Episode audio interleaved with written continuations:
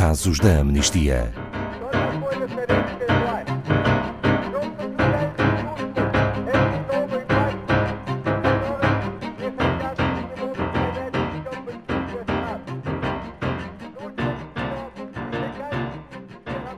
Investigações feitas pela Amnistia Internacional evidenciam que as leis relacionadas com blasfémia em países como o Paquistão facilitam violações de direitos humanos, sobretudo a liberdade de religião e crença, mas também a liberdade de expressão.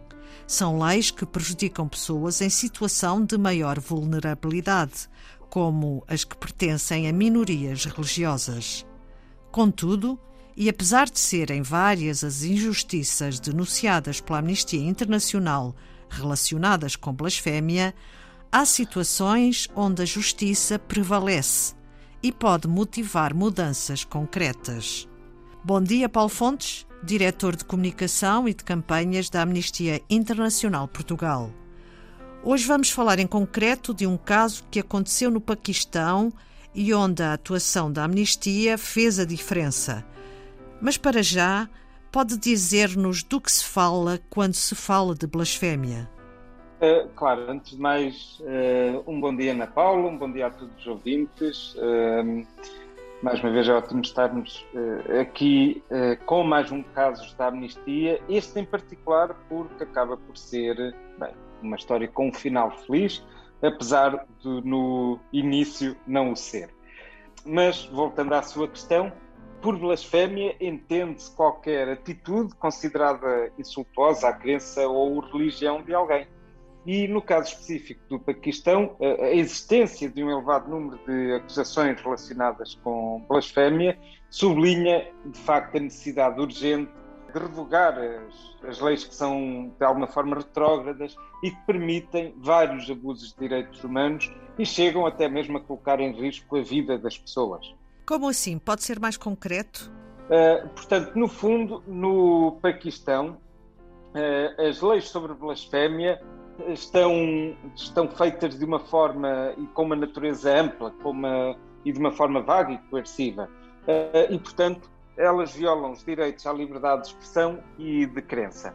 São leis que acabam por ser usadas para atingir depois grupos específicos de pessoas, algumas destas pessoas já em grupos que são dos mais marginalizados da sociedade e que incluem crianças, pessoas com deficiência, pessoas pertencentes a minorias religiosas e as pessoas mais pobres. Ultimamente, também defensores e defensoras de direitos humanos, artistas, jornalistas, estas pessoas também acabam por ser considerados alvos. E que consequências podem enfrentar estas pessoas?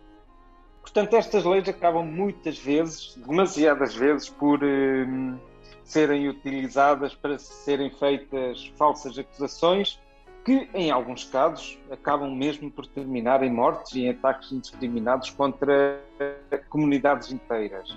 Além disso, o, o, medo e a violência que normalmente seguem a uma acusação de blasfémia no Paquistão facilita a atuação eh, das pessoas enquanto vigilantes, isto numa ótica de uh, fazerem justiça pelas próprias mãos e isto acaba por acontecer num ambiente totalmente permissivo e de total impunidade.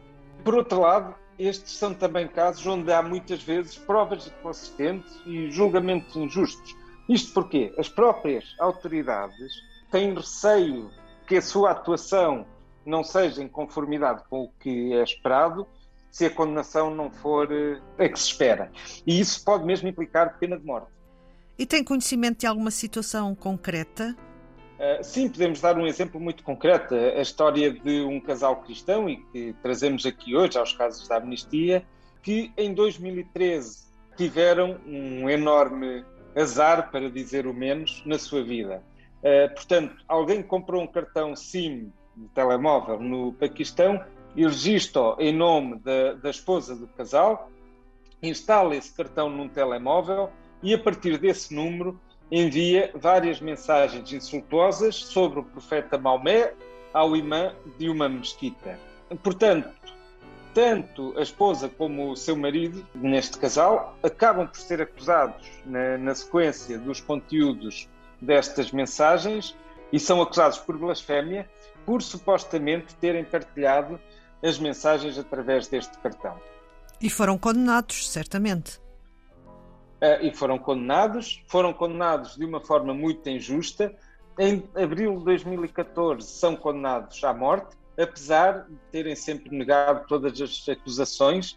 Uh, até hoje continuam a afirmar que alguém utilizou o documento de identidade uh, da esposa sem a sua autorização para comprar esse cartão SIM.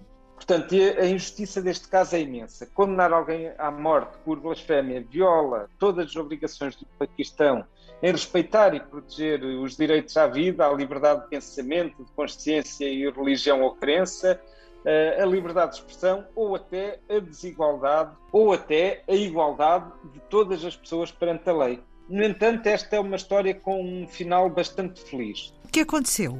É, é verdade. É, portanto, a Amnistia Internacional acompanhou este caso deste casal e em todo o mundo foram reunidas assinaturas a apelar à, à libertação é, imediata e condicional.